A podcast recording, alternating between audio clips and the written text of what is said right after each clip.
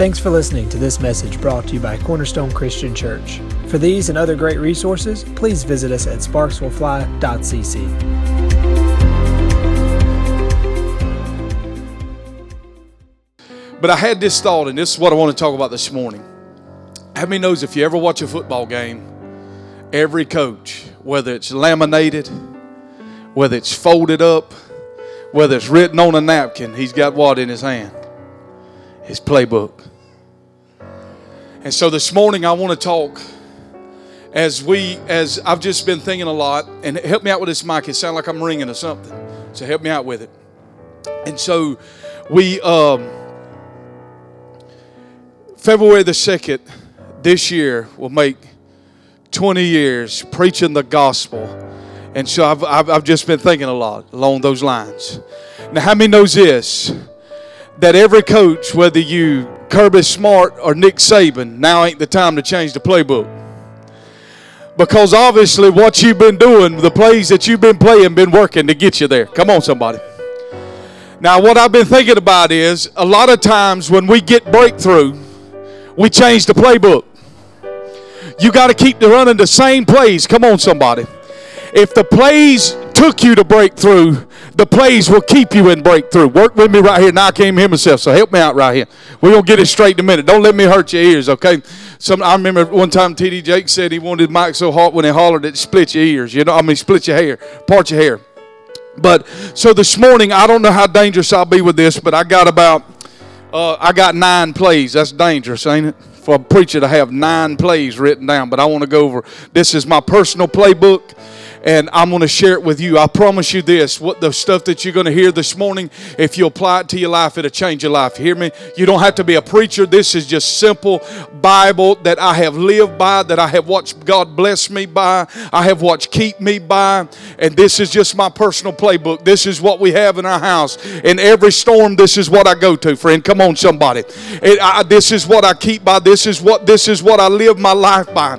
And the reason why I'm going over this is I feel like, man, that we're we're on the I mean we're in the we're in the wave, church. You hear me? We're in the wave, and I got to make sure that as the coach of my team that I'm saying we're not changing any of the plays. Come on, somebody. I know this morning we messed up on the words and seemed like to me some of the music was even off. Are you with me now? But we've never been about perfection. Come on, somebody. If you want perfection, they got it in Vegas. Come on now. We're after the anointing of the Holy Ghost. That's what changes people's lives. I'm not saying we don't need skillful musicians. We got to have skillful. We study to show ourselves approved, but at the end of the day, what makes a difference on every service is the presence of God. Come on. It wasn't good preaching, it wasn't good singing, it wasn't a, it wasn't a drum solo, it wasn't how well the greeters was dressed. Come on, somebody. It wasn't how much money we took up, but it was the power of God that changed our lives in those meetings. Those are the most powerful times that I remember. It wasn't who was preaching, it was the fact that God showed up. Will you help me this morning in this church? Come on, somebody. We're in a whole new day, and it's time we act like it. All right. So my first play is this. This is the first when I was I was 18 years old. I had a red pocket New Testament. I took the I took the work with me and I would read it throughout the breaks or sometimes when we were in the truck and as um as I was reading this red pocket New Testament one day, I can take you to the spot on the road that I was between uh, uh, Alma and Nicholls on Highway 32, and the story of the ten virgins was highlighted to me, and that is the that is the story that God used to call me into the ministry, and I've never forgot that this particular text. If you remember, can I just quote the text for us so that we can just move on a little faster, okay? And and we, we can get out of here at a decent time. But in this story, it's the story of 10 virgins. Five were wise and five were foolish. Five that were wise continued to make sure that the oil was in the lamp. The five that were foolish took vacations. Come on, if you will. They took, they, when seasons got tough, they stopped doing what they've always been doing. And they said, well, you know, we'll just get the oil oil a little bit later. How many knows that there's all there's seasons of hiddenness and there's seasons of manifestation. I've been through many seasons when it seemed like I didn't feel God. Is anybody else in this room? But that's why we walk by not by feeling, but and not by sight, but by faith. You remember when the priest entered the high place into the most holy place? It was dark; he couldn't see a thing because God is never going to have His man to walk by what he can see with his natural eyes. He wants his man to walk by faith and to hear his voice and to trust him. And so, the, the, the number one thing, the number one play is this make sure you always have the oil. The oil is the most important thing that you can have in your lamp. Go get your education, friend. Read the books. Come on, somebody. Study to show yourself approved. But if we don't have the oil, I come to tell you this morning, we don't have anything. The oil is everything. It is the most important ingredient that we have inside this church. It's not the sheetrock, it's not the sound system, it's not the worship team, it's the oil of His presence. I can't get no help in here. Ain't nobody gonna help me today. That's fine. I brought my own encouragement. You got to have your own encouragement if you go preach the gospel sometime. Can I get a witness up in here? So the oil. I have always I probably don't be able to preach this out crying, but I've always been about the oil. The oil. The oil of his presence. Friend, if you ever if you ever get inside the presence of the living God, you are forever ruined in that moment. Church will never satisfy you. Religious games can't do you in, friend. Are you with me now? Just old granny's song won't never satisfy you. You've got to have him. You remember when Mary went to the tomb in John chapter 21, the Bible says that an angel stood there before her.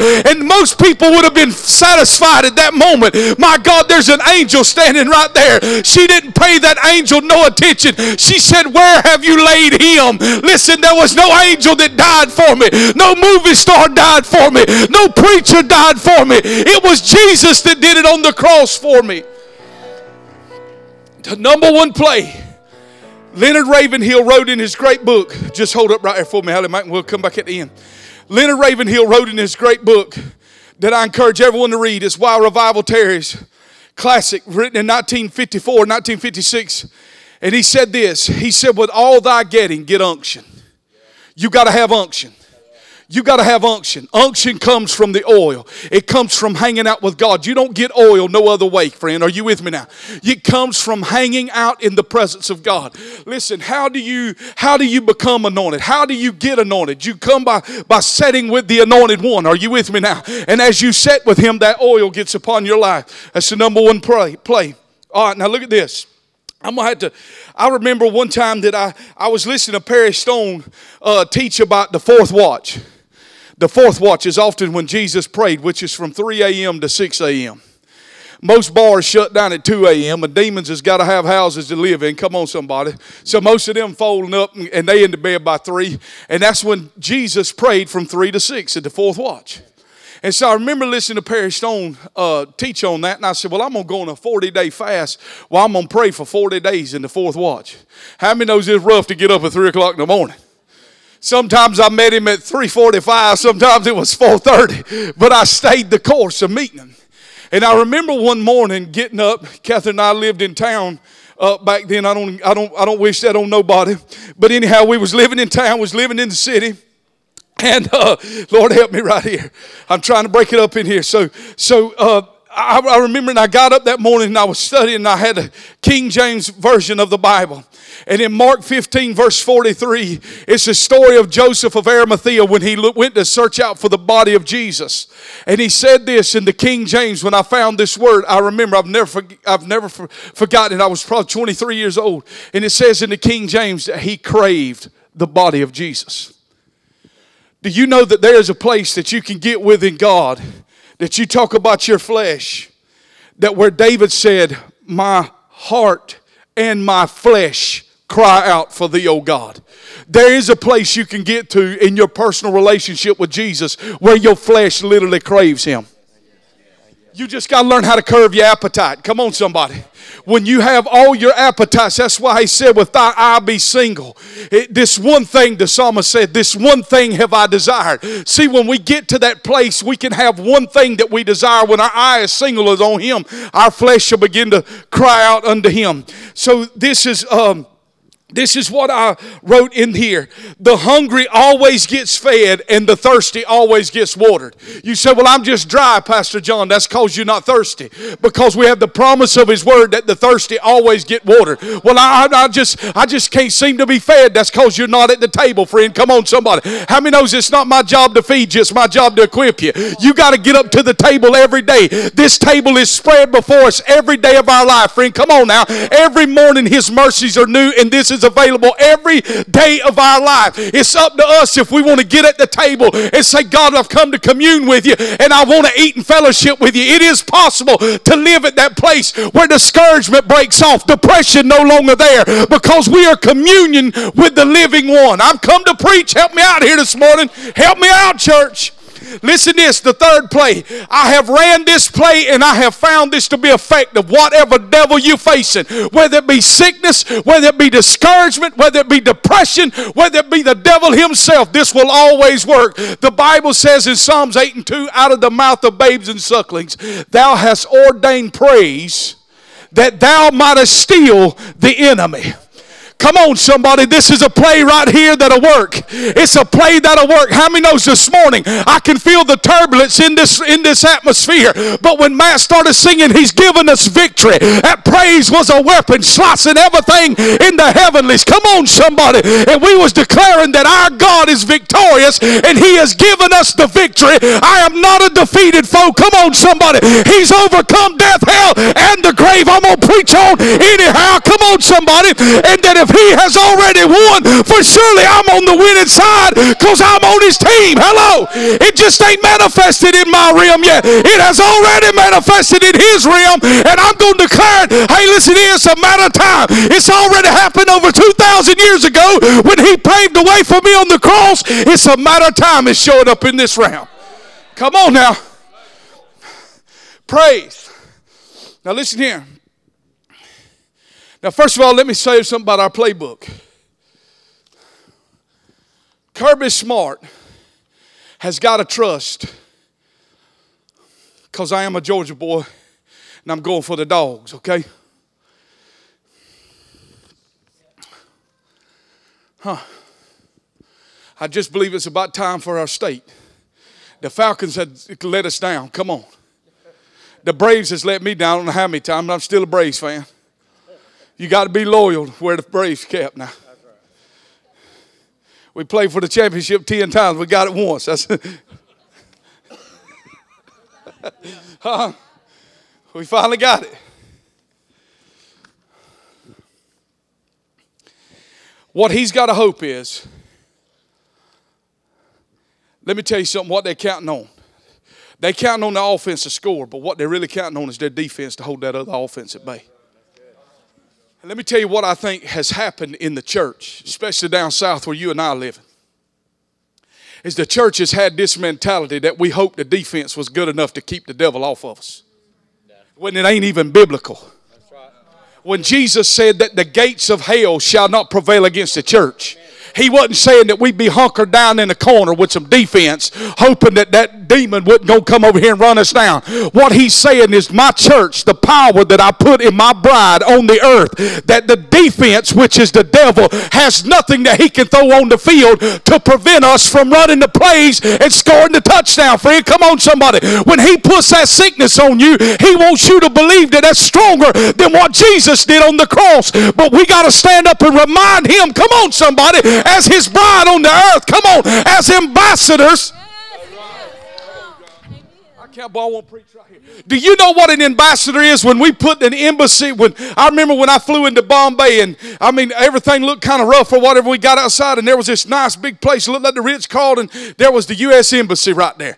At the U.S. embassy, even though it's in India, they're not living like they're in India. Come on, somebody, they're not there to represent India. They're there to live as a United States citizen to represent our values and everything we say in America. Come on, somebody. When the Bible says we are ambassadors of Christ. We are hung up in this realm called earth. Come on, somebody. But we are no longer citizens here. Come on, somebody. We have been seated with Christ in heavenly places. I came to tell you, come on, I'm going to keep saying it. We are seated with Christ in heavenly places. And as an ambassador, when something shows up in this realm that is contrary to the homeland, I have the authority to remove it in this land.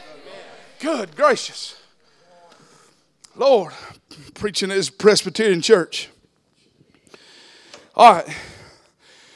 Listen to this 1 Samuel 30, verse 1. It says that the Amalekites attacked Ziklag, which was part of Judah. The enemy will always try to attack your praise first. If you depress, what he'll tempt you to do is you'll set this worship service out. Well, I'm just going to set this one out and hopefully that the preacher can do something. If you understood the power of praise, you would never set another one out. You'd have it on in your house. Come on, somebody. Anybody ever cut in worship on up in your house? Come on, somebody. If you get CMT off that off that TV, come on, somebody. Get you some Rick Pino. Get you some Joann McFatter. Get something on there. Get you some Steve Swanson slinging up in there. Come on now. And learn the power of praise. What I have found that praise and depression can't coexist. Praise and discouragement can't be at the same place at the same time. When David said, Oh, magnify the Lord with me, God can't get any bigger than he always is, but he can get bigger in my life. Come on, somebody. And so when my problem here, say my marriage is going to hell in a handbasket, and I'm sitting there looking at say, Oh God, and the enemy said, Well, it's over. If you'll get your eyes off of that and get it on him, come on, somebody, and start talking about how awesome he is. Start telling him he's the rose of Sharon. You're the lily of the valley. You're the bright morning star. You're the great I am. Come on. That problem will get about that small. Praise. Praise. This is why we this is why I put such emphasis on praise and worship. This is not something we do to take up time before we come preach the gospel. We're setting the stage for what we are about to preach. Now let's go to Matthew chapter 12 because you got to see this right here. Maybe I'll get anointed in a minute. Y'all keep praying. I remember I think it was about 2006, 2005. Anyhow, Bishop Jim Dutton was preaching in here. If you remember that, remember he had the purple suit on with the white wingtips. And I remember him preaching. And uh, he said, Don't worry about it. He said, the oil will come in a minute. But I'm going to tell you now, when the oil came on him, it came. It, he shifted gears, boy, went a second over there to fifth, threw it in overdrive. See, I got old good memory. I remember he was preaching on Abraham when he took communion we won't scare the people up with that, but he was out there, wasn't he, Junior? All right, Matthew chapter 12, verse 46. This is a this is this is a play that has kept me safe. All right. What I'm preaching to you this morning, this is what I uh, this is what I told Gavin before church. This is what I would tell Grant, John Bentley, and Ash if I was leaving the earth tomorrow. This is what I say. This is what you build your life by. You always be after the oil. You crave Jesus more than anything. Don't never crave a title, position, or anything. Crave Him. Long after the position and the title's over with, you want, He'll still be there. Come on now. You can't get your identity from you can't get your identity who you are from the title anyhow. Because when the title's gone, you won't have an identity. But if you but if you got your identity from him, friend, come on, you never worried about a title. You don't have to tote a card. God. I've seen plenty of cards that that ain't who they are. We're going to get on that in a minute. I ain't never been in, I ain't never been in the woods and had to look at an oak tree and wonder if that was oak tree because it was producing acorns everywhere. I'm stepping all over them. All right. Hmm. Boy. Matthew chapter 12, you there? This is big. When we planted our first church, I had this long name, and Pastor Dale cut up with me about it. But I had this long name because I, I, I had to put, I, I was putting the key things of who I was worship, family, life, abundant life. I believe Jesus paid for an abundant life. How many of y'all believe that in this room? He didn't, play for, he didn't pay the price so that we could just barely make it through life. He paid the, for the abundant life. So it's Abundant Life Family Worship Center. Family's big to me. Let me say this it's all we got on earth. When your finances is gone, family is all you got. Family. Now, let me say this the body of Christ and we as a church in this room, we take on many forms, but the true identity of who we are is family. Sometimes we, we, we, we got a wedding dress on, but we family. Sometimes we got war paint on, but we family. And you know, raising kids, Catherine's always like this because it, it don't really take hard if you know us a little bit to see who the rough one is in the family. But she'll always say this you got to learn how to pick the battles. And let me say this I will always fight when it comes to family. All right, read the Bible. Or y'all won't get excited about it. All right, let's look right here. You know I'm cutting up with you.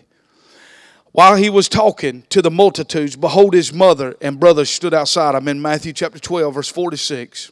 Speaking, uh, I mean, seeking to speak with him. Look at this. His mom and his brothers seeking to speak with him.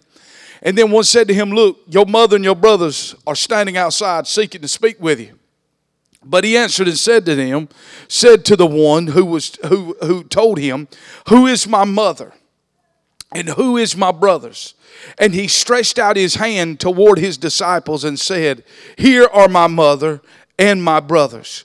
For what whoever does the will of my Father in heaven is my brother and sister and mother. Now, do you think that Jesus was devaluing his family? Was he devaluing family? Because, I mean, Mary's out the door waiting to speak with him, his brothers and sisters, and he's in there, I mean, still going over the ministry details with his disciples. Now, and he said, Who, who are my, except for these right here with me? This is my brothers, this is my sisters, and this is my. So was he devaluing the family? Or was he elevating the value of the spiritual family? See, I remember years ago hearing this statement that somebody called this church and wanted to know if it was a brick church. What does it matter if it's brick if it's steel or wood. It matters what's on the inside of it. We are the church. Come on, somebody. And we are a body which is called a family. And families have brothers and sisters, they have mothers and fathers, and they have grandpas and grandmas. And some of them lucky enough to have great grandma and great grandpa. And when a family functions, if it's functioning correctly, nobody's got to wear a title around to show who they are. The brothers realize when the daddy shows up, and daddies realize when grandpa shows up. If grandpa's eating, daddy ain't at the head of the table, grandpa is. Come on, somebody. And, and, and, and, and so this is what for the past four years and, and really all of my life in preaching that we have been trying to cultivate that this is highly valued in this in this local body that we're family. I don't care how big we get if we're 5000 people we still one big family full of brothers and sisters and mamas and daddies. And, and I know this every family unless you unless you got a just a I mean short of rare family every family fights I, if you raised up in the Bagley household, we fought a little bit. We still fight sometimes. I can't. My sisters a lot of time are wrong. I, I mean, I, if they want to believe wrong, that's their fault. But I'm trying to help them. But at the end of the day, at the end of the day, blood's thicker than water. But let me tell you something. We got blood and water in this room. So that means we bonded together and we're part of this one big family. And let me tell you something there's safety inside the family. You understand this? That when you are part of a family, the, I heard one, one uh, proverb say this it says, to go somewhere fast, go somewhere alone. To go somewhere far, you got to go together. Because the importance of family is this that everybody's not always on the mountaintop. This morning, everybody's not on the mountaintop of 2018's the greatest season. Come on, somebody. Somebody in here is just trying to figure out how they going to pay the rent at the end of the month. Come on now. But the part about being a family is this knowing that if the family member sitting right across from you got the blessing, it's a matter of time before you going to get the blessing. Come on, somebody. Listen, and as we walk together, we're stronger. We're stronger together than we ever are divided. Come on. I know that may sound political and tongue in cheek, but it is very powerful. And I've been through some storms in my life, but I'm telling you, it was the power of my spiritual family around me that has taken me through every storm. When I've been discouraged at the worst place in my life, I could go to the house of God where my family was worshiping. Come on, somebody. And somebody that was strong started shouting a little bit. Like Steve said, whoop, whoop. It may not feel the whoop in me, but as long as he keeps saying whoop, eventually that whoop's going to get in me and I'll get my breakthrough. Lord, y'all kill me today.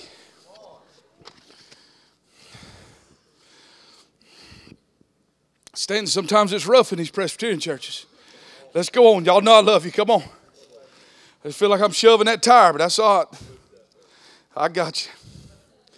Right here.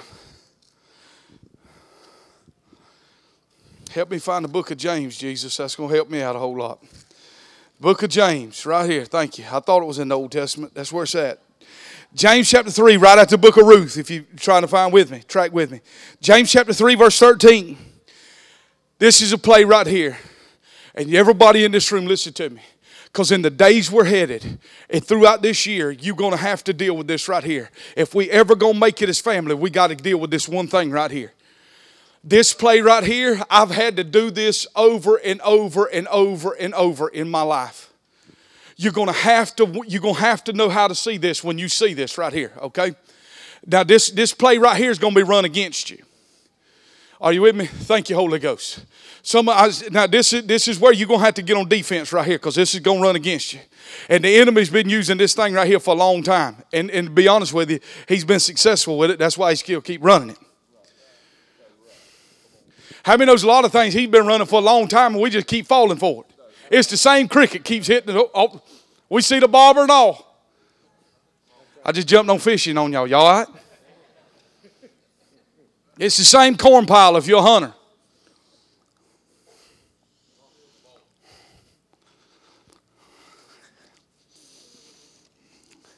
All right. Look at this in James chapter 3. You there? It says, Who is wise and understanding among you? Let him show by good conduct that his works are done in the meekness of wisdom. But if you have bitter envy and self seeking in your heart, do not boast and lie against the truth. Look at this. If you have what? Bitter envy and self seeking in your heart, self ambition. Other words, that's the ambition you have, not that God put in your lane for you. Look at this. Look at this. In your hearts, do not boast and lie against the truth. Is this not the Word of God right here that we're reading? Look at this. This wisdom does not descend from above, but is earthly, sensual, and demonic. Look at this. For where envy and self ambition exists, confusion and every evil thing, confusion, disorder. There'll be out of orderness. Life will be out of order. Come on. And every evil thing are, is there. Are there. But the wisdom that is from above is first pure, then peaceable, gentle. Look at this right here, willing to yield.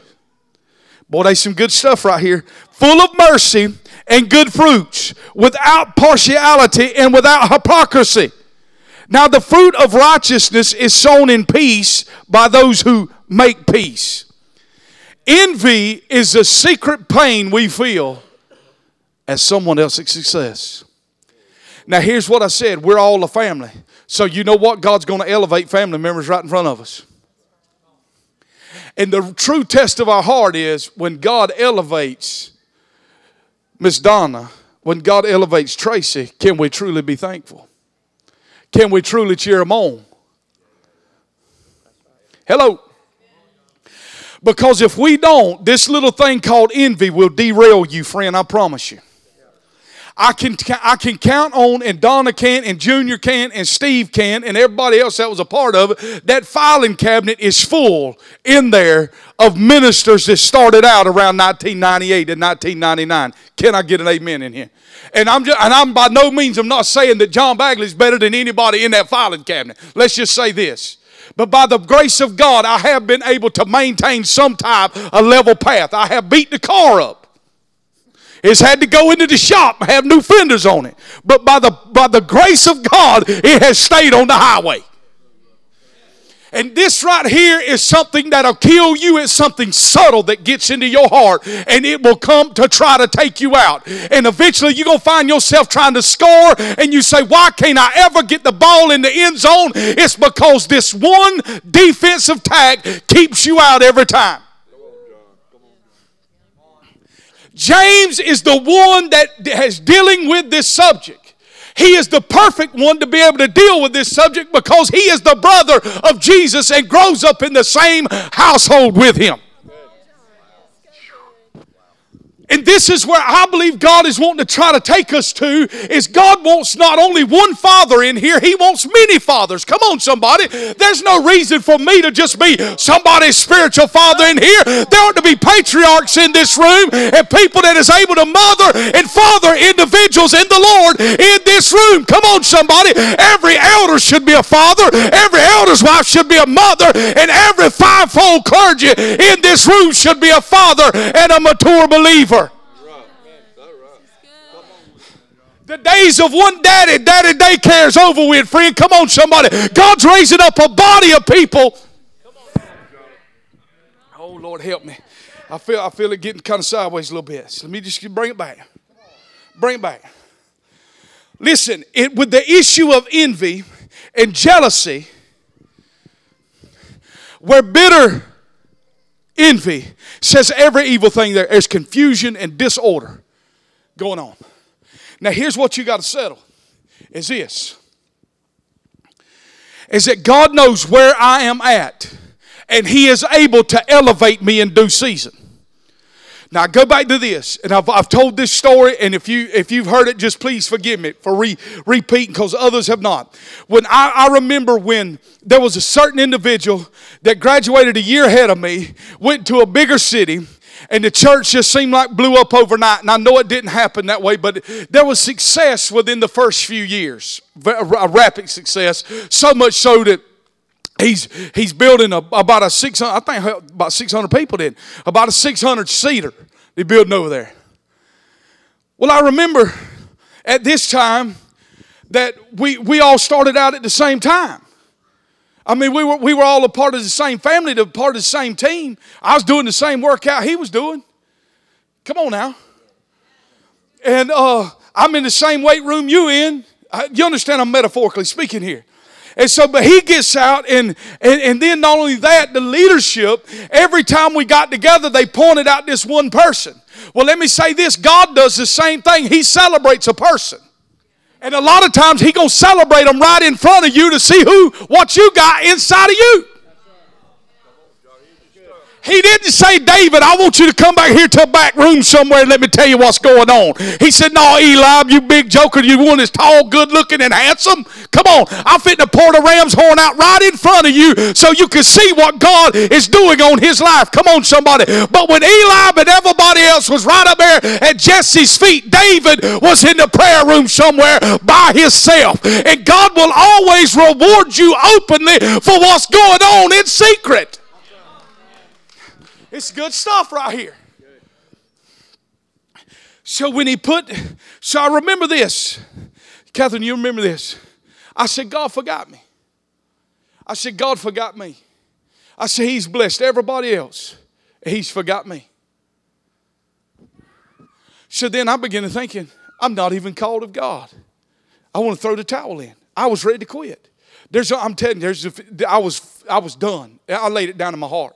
It's one thing when you say it out your mouth. It's another thing when it is when you you first of all, let me say this: you said out of your mouth enough, your heart to start believing what you said out your mouth. So you got to watch what you say out your mouth. Come on now. But I was about done. I was done.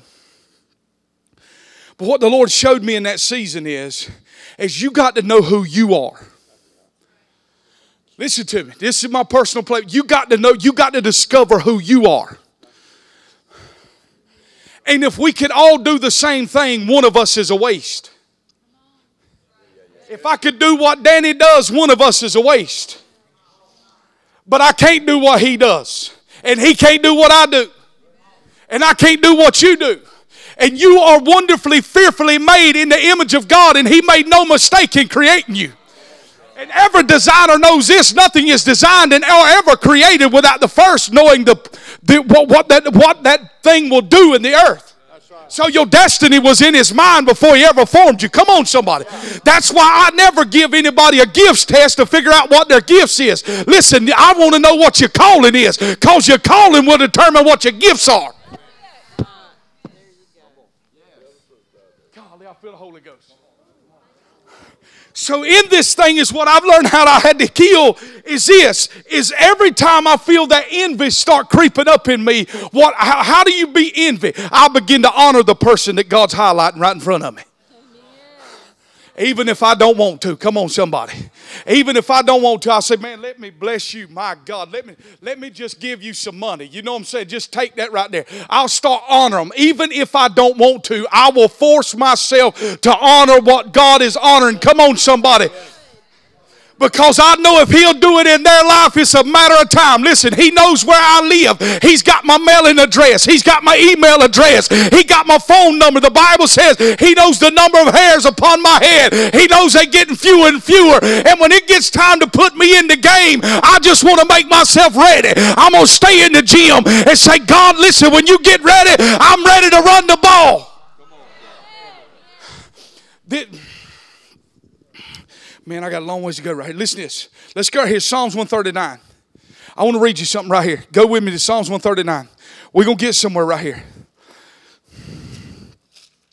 I know it's been like pushing a plow, but listen to me. I know I'm doing what I'm supposed to be doing. All right? Listen to this. Psalms 139, verse 13 says this For you were formed, you formed my inward parts. You covered me in my mother's womb. I will praise you, for I am fearfully and wonderfully made. Marvelous are your works, and that my soul knows very well.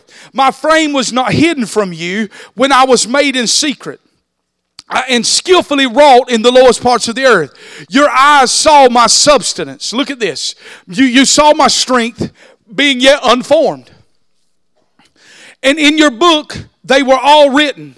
The days fashioned for me when I was yet there were none of them. So this is God. Let's get it. Y'all with me right here? You stay with 15 minutes right here. Shake yourself. Look at your neighbor. Bite your neighbor on the arm or something. Look right here. This is what he's saying, Dennis. Before there was ever earth, he had you on the wheel. Before there was ever a star. Come on, somebody. You with me now? Somebody said, "What? What? What? You know, the Adam that was Plan B. No, that was always Plan. Uh, I mean, Adam. There was never no Plan B. There was always Plan A. Read the Book of Revelation. Says Jesus Christ slain before the foundation of the world. That means Jesus had already went to, cross, to the cross before Adam ever showed up in a place called a Garden of Eden. We can't understand it. Come on, so you can't wrap your mind around. I'm in the book now. So listen. Before Adam was ever in the garden, he was on the wheel. Boy, look at bats. Look, Your Honor. Ooh, made that one ear right a little bit. Come on, come on now. Come on now. Come on. Look, look at John. And the scripture says he chose the place of your dwelling. You didn't happenstancely fall through the doors of Cornerstone Christian Church this morning. Come on, somebody. You may believe that if you want to. But before there was ever Adam in the garden, he predestined. Come on, someone. Have you. Gosh, boy. I better get off some of this right here. I'm stretching some of it. But he chose, and then he could, he chose the place of your dwelling according to Acts. Come on, somebody. He chose the boundaries where you would live. Predetermined it. Come on, somebody. You got. Let, let me just tell you how good this. Some some of you are worried about. Well, am I gonna mess my destiny up? Listen, if you just get in the boat, you ain't even got a row, and you're gonna end up at his house. That's how much he's got your destiny sealed up. Good. You ain't. You got to start rowing against him.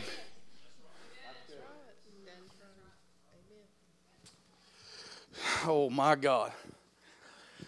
Listen this. So here's what you got to do. When you discover who you are, I said this. I would say this to my three boys discover who you are and waste no time being someone you're not. Discover who you are and waste no time being someone you're not. Now, I want to ask you a question right here. Not to throw this on Mr. Emmett last night, so this is bullet tested right here. I said, Who in here knows who Norma Jean Mortison was? Norma Jean Mortison. Hold on. She's a smart lady right here. Raise your hand because she got it right. Raise your hand. How many who knows who Norma Jean Mortison was? Raise your hand. This is a very famous individual. She's been on stamps, everything. You should know her. Come on now, let's think. Play, play the Jeopardy sound. No, I'm playing. Norma Jean Mortison. Give you her name. Marilyn Monroe.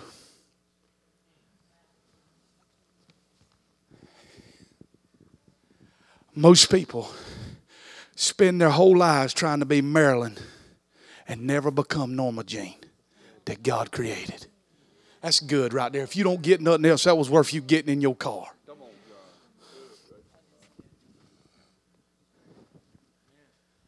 And what you got to be fine and settled with is Norma Jean, who God destined me to be.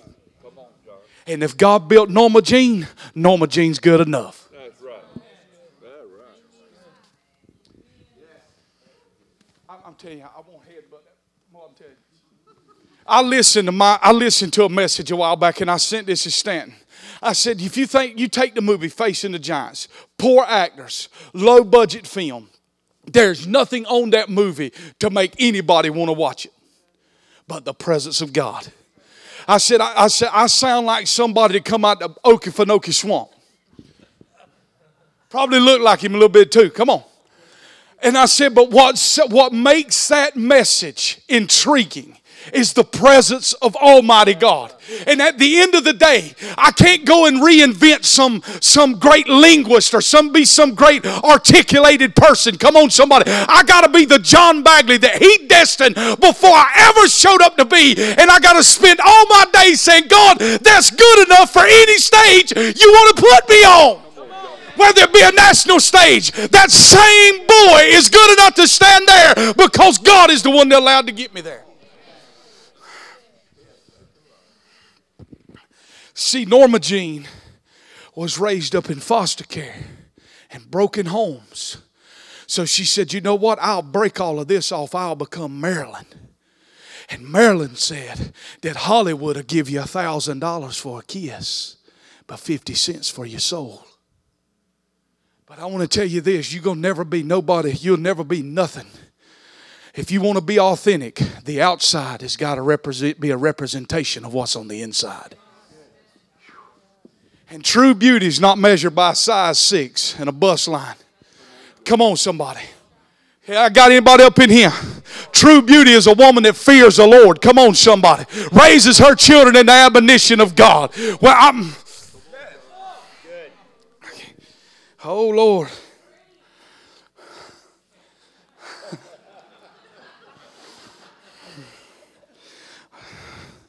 And God will use you if you don't wear 36s either. And by the way, for the record, these are 36s I got on. They just called Extreme Flex. You know they make that now? Extreme Flex. It didn't say flex, it said extreme.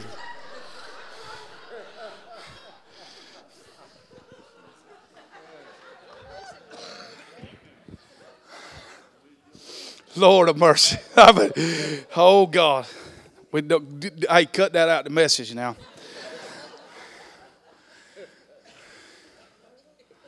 You got to be who you are, man. Come on, somebody. Listen to me. Be settled right now that what God made was good enough. Come on now. What God made was good enough. I can't get I can't get in a tizzy because my hair fell out. Come on. Man, there's so much you could preach right here. Some of you try, well, why can't nobody friend? Because you don't even love yourself. If you don't love yourself, they can't nobody else love you. They can't nobody else befriend you when you can't be a friend to your own self. Come on. You got to look in the mirror and be satisfied what God has done. Come on. If now if you dislike the weight, get on a treadmill or elliptical and get it off. Here's the way you get it off. Listen, fasting Get out the cookie jar, throw the sweet tea down, get a bottle of water, and get on the treadmill and get in the gym, and it'll come off. Did I tell him a lie, Clay? Well, I just wish I was littler. No, you don't, because I'm going to get off of that. If you did, you'd be in the gym. I'm fine with the extreme flex in this season. I'm going to quit right here. Listen this. Listen this. Discover who you are. If you Norma Jean Mortison, how many knows that Norma Jean Mortison was just as pretty as Marilyn? But that Norma Jean is not as flashy as Marilyn. I'm just trying to help us here. Listen, there's a safety to some of the old school stuff. Some to, every time you want to be cool, cool always get you burnt. I can, boy, I'm. Eh, this is just safety 101. What this turning into? I'm, I'm done right here. I got eight minutes right here. I know how to. I'm, I'm getting close to the airport.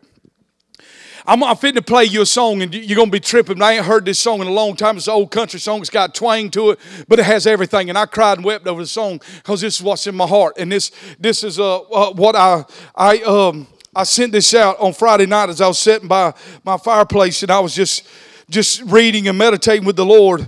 And, and, and, and so I want to, I'm going to read this to you right here in just a second. Look, look at this. Look at this verse right here. Go to 1 Peter 5 and 6. You okay? You got eight more minutes? Got eight more minutes in you, okay? All right. Look at this. You know this verse of scripture. It says this Therefore, humble yourselves under the mighty hand of God that he may exalt you in due time. How many want to be exalted? Raise your hand. You're telling the story if you don't. How you get exalted? See, in the world, you get, you get up by tearing somebody down.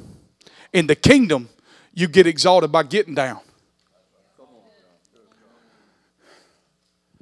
Listen this God will always tear a man down to build him up. The enemy will always build a man up to tear him down. The enemy's deal is he wants you to make it, he won't stand to be on the biggest stage he can get on right now without going through any process. So he can trip him up.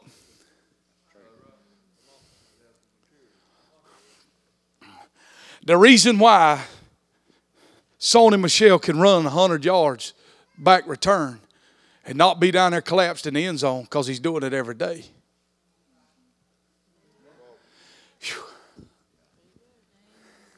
Man. All right, I got, I got to get right here. All right, this one yourself, son, right here.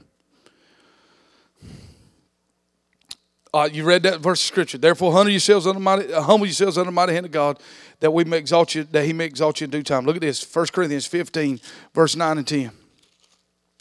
1 Corinthians.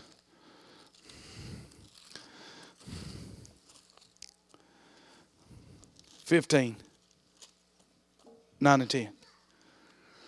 It says this: For I am the least of the apostles, who am not worthy to be called an apostle, because I persecuted the church of God but by the grace of God, I am what I am.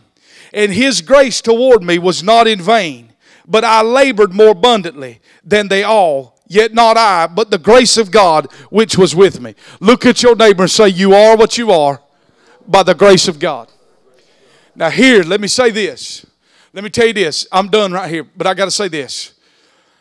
Here is another thing that the defense does to prevent us from getting in the end zone when you get breakthrough, and, the, and especially by the way we're wired, because I'm wired as a warrior. I mean, that's, that's me. I'm at home in that. I mean, give me the give me the gun, the swords, the blades. Let, let's go after it. That's why Matt, you know what I'm saying? He tries to be cute, but he always kicks it on the afterburners and slinging it up. That's our call. But let me say that, let me tell you the temptation with that call is to think that you got the breakthrough because of what you did instead of knowing that it was the Lord, come on, somebody, who wins all our battles. and you can't beat nothing on your own. Come on now. So the temptation of the warrior is to think that he broke through because of the fasting, because of the prayer, because of the I'm not I'm not devaluing those things. You understand what I'm saying? It's it's kind of like this. I mean, I'm in the ring boxing, but I'm overshadowed by him. You know what I'm saying? And the opponent goes down and he makes it look like I did it.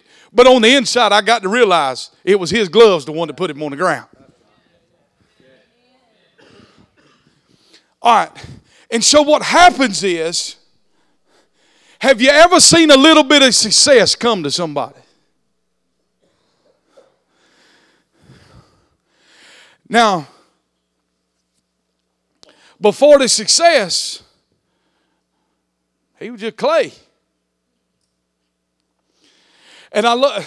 I just I, can you can you give me this right here to finish because I want to drive this point home. If I, I got if I don't get this right here, I'm gonna, I'm gonna feel like I didn't do nothing today because I got to drive this.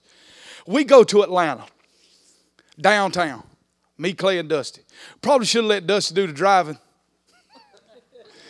Because, I mean, I really about had to put the flashers on once I crossed Forsyth. Because you don't know what's going to happen. Where I come from, we had two lanes, four lanes occasionally. Let's, come on. I'm just talking about where I'm from, okay? Now, let me just say this the same individual that went to this big city, got this big church, come back and preach in, in our hometown where I had the storefront church and said, When I come through here, man, I don't even go through this town, I go around it. I'm thinking, Are you kidding me? Man, we graduated high school right over there. See, what happened is you done got too big for this town. I'm trying to help us right here now. I'm trying to help us. You, you done got too big for this town. I don't care where you go, this is where you came from. Now, this don't label you, but you got to honor where you come from. Come on now. Now, we would be a fool to sit here and point at the silver haired, long bun wearing Pentecostals and say that's all crazy. That's what got us where we're here today. If they wasn't willing to take the take the tongue lashing for being on the other side of the track. Come on, somebody. Wearing a skirt, wearing the bun in the hair. And when everybody else was making fun, we wouldn't be here today. Boy, I feel God. You got to honor the heritage. Come on, somebody. We never pull from where we came from and say, well, that was all unnecessary. No, that built us to where we're at today.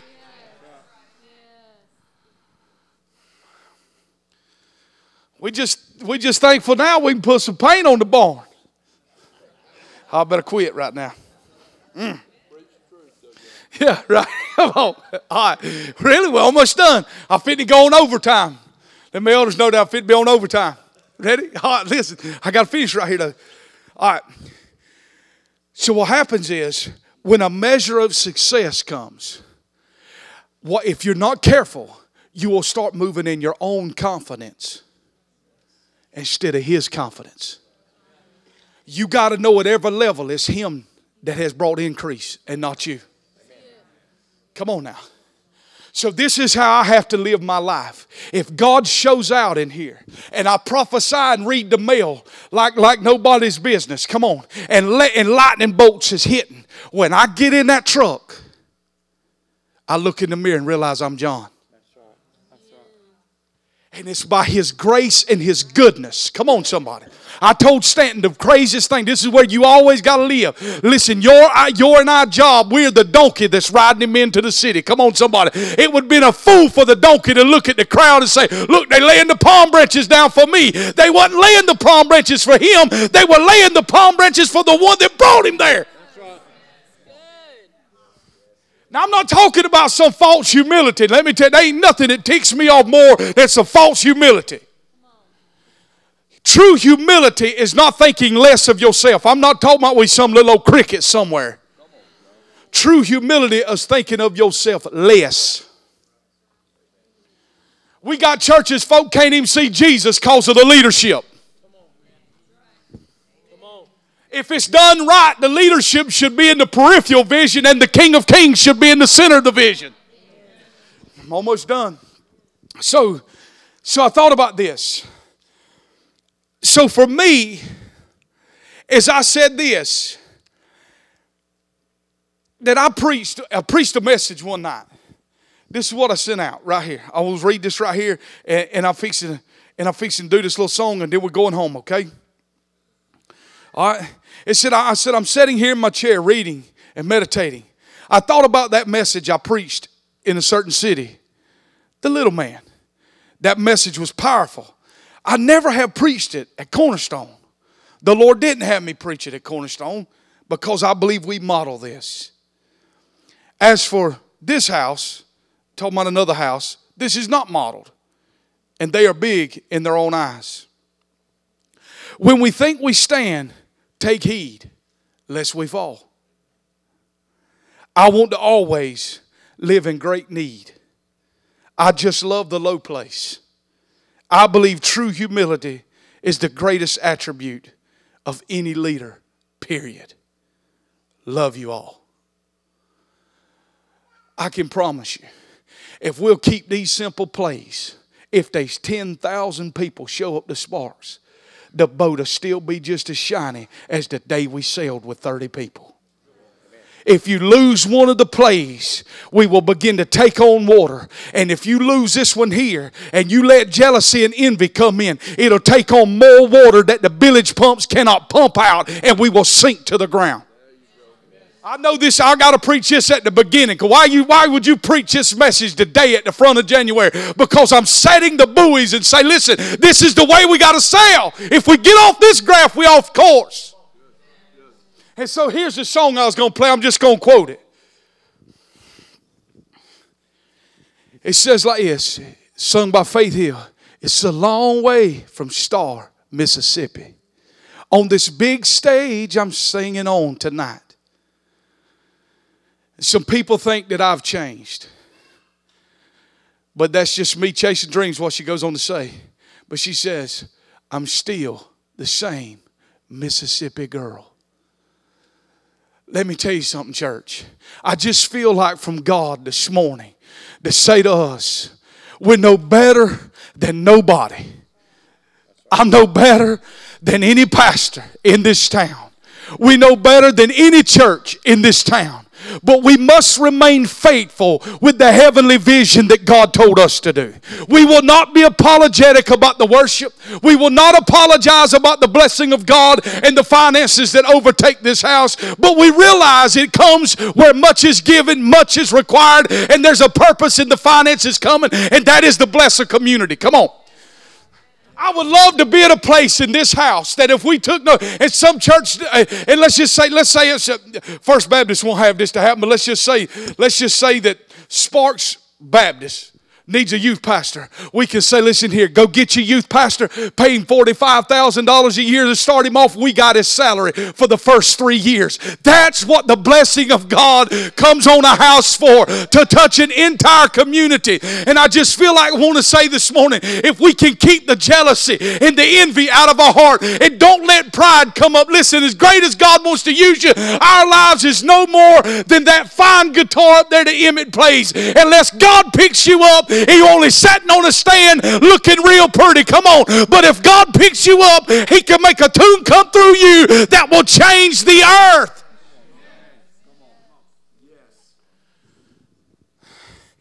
We got to stay at the low place. Now, listen here. I was sitting there Friday night. They get a call about 10 o'clock, and I'm like, Lord of mercy, who's calling me at 10 o'clock at night? They call on the phone. You know, brother, I'm just telling you, this is what I feel like the Lord's saying to me right now. And this is what he just said. He didn't know. I just sent his text out. He said, I feel the Lord saying, just get on the ground. Just get on the ground. Make sure you stay on the ground. Stay at the low place. Humility is the greatest strength you have, friend. No devil can beat that right there, I can tell you right now. He can't beat it. He tried to beat it out of Jesus, but he couldn't beat it. And Jesus humbled himself, according to Philippians chapter 2, he humbled himself and became a man. Therefore, God has highly exalted him, given him a name which is above every name. And at the name of Jesus, every knee shall bow and confess that he's Lord. Why? Because he humbled himself. I stand up on a prayer. I got so much, man, I, I just got to quit because we just can't go no further. Come right here. Uh, uh, come right here, Adam. And Emma, you come right here, get your guitar right here and sling it just for a second, right here. I'm just doing a stall right now because all your places to eat just got flooded. See, I got to give about a six minute overhang right here, okay? Listen, every year I start off in this water. Tell Catherine, this is one of my this is one of my plays right here. I'm gonna give more in 2018 than I gave more than I gave in 2017. It's who I am. You know, you know when you you sit here and you wonder sometimes what does people think when we down here harping this. Let me say this: we was at we was at a restaurant, Stanton and Matt and I, and Stanton, he's he's a he's he's a flashy dresser right there, and he he uh, what, wears watches or whatever. And uh, you know I'm cutting up just about that. I like the way you dress. If I was if I could wear them thirties right here, I'd, I'd, be dressed like too. Them are not those are not extreme flex. Them skinnies right there.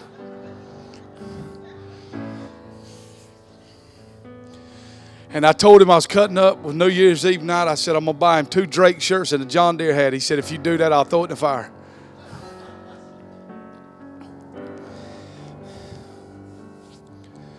Was eating. And there was two waiters over here to the, to the side of us.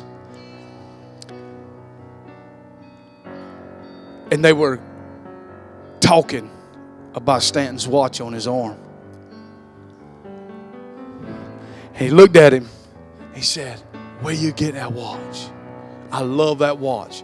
And Matt just hauled off, and I mean, like to punched him clean out of the seat. He said, You give him that watch now. Notice Matt didn't pull his off. No, I'm playing. Stan couldn't get the watch off fast enough. He gave it to the guy. So I go up. I pay for the meal. This what he brought the thing right. He said, No, he gets ticket. I didn't say nothing. Didn't have no card, didn't have no badge. Preacher with two associates. Gave me the bill. I put the tip on there and he looked at me and said, You're a rich man. I said, No, I'm a blessed man.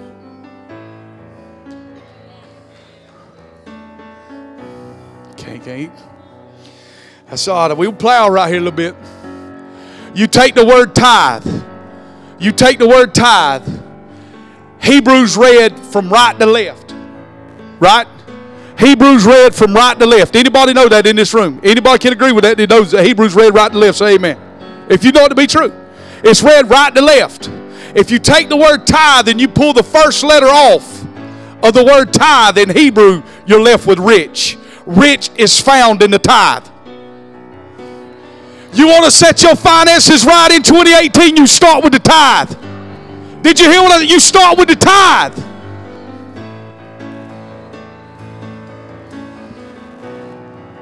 Tithing ain't never been no issue with me. Come on, somebody. I, what I'm, I, I want to get where we live in generous. Come on, somebody. I didn't leave that man 20%. I left him something to get his attention. We just gave him a watch, and he didn't get that watch from Kmart. It don't matter, but listen, it didn't come from Kmart. Don't matter. It, I'm just saying. I'm trying to show you what he gave. He come back to the table, then he walked back to the table like this. He don't went back to the kitchen, son, put it on, but he didn't want us to see it, put it on. So I go back and I eat there the following Sunday. Same guy waited on my table. Boom, I put the tip on him. He said, You're a rich man, ain't you? I know you're a rich man. That's what he said. I said, No, I'm a blessed man. I said, if you'll tithe and honor God with your first fruits, you'll be able to walk in a restaurant like this and throw it on them one time. Come on. So my play is this. I'm going to live generous. You hear me, friend? We don't own nothing. I said we don't own nothing. I'm trying to see what. Terry, let me hold yours where you. I know I'm playing. I'm playing. I'm cutting up with you. It's a $50 bill. $50 bill. I'm trying to tell you how I've lived my life. I'm telling you how I've lived my life right here this morning. My children would vouch for this. If you hold this 50 just like this, that is all it's ever going to be. And That is it. It'll never do nothing else. This is it. Elizabeth, am I telling them the truth, Miss Liz? This is all it is ever going to be. Clay, this is it. It's never going to be nothing else. If you want to serve God like tight fisted, you holding all you will ever hold, friend. You the biggest you ever going to be. You enjoying your harvest right now because it's in your hand. Come here. Right here in the flannel. Come here. Come here. But see, if you hold this right here, like this, you say, well, he's showboat. No, God told me to do this before I ever got here. He told me to do this last night. Now you're gonna go home, you buy your, you, you buy whatever you want this. It's yours, okay? But if you hold your money like this, now just reach up there and grab it. Take it, that's yours. Welcome to Cornerstone. If you hold your money like that in your hands, friend, I promise you, when he reaches down and gets it, come on, somebody. He's coming back with it pressed down, shaking up, multiplying, and running over. Hold up. Hold up. Now listen here. I don't give that to look for 500 to come back to me. It's coming back however he wants to do it. It may not be monetary. He may not come back with the money. Come on. I'm just trying to tell you how we live. Greg come to me the other night. He said, Daddy, I got to get a pair of waders. Well, I asked him, did he want a pair of waders or a jacket? Got a got a jacket. It was up there a little bit, okay? Pair of Drake waders, you go shoot duck with $350. I said, you want the jacket or the waders? And what's crazy is he hung, he hung on to every word I said. I said, we can get waders anytime. He said, but daddy, you said we get waders anytime. I said, we ain't getting no waiters today. Listen to this. He comes back in and said, Daddy, he said, I just got off the phone. One of my buddies called me and said, they got a pair of waiters they want me to come get. They can't wear them anymore. God provided him with the waiters. Come on, somebody.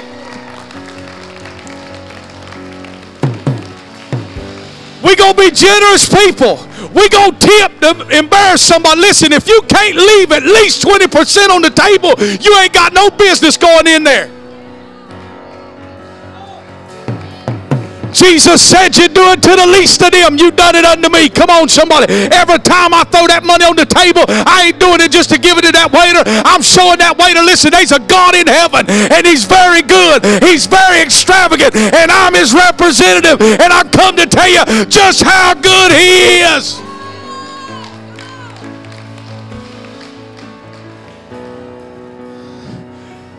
Whatever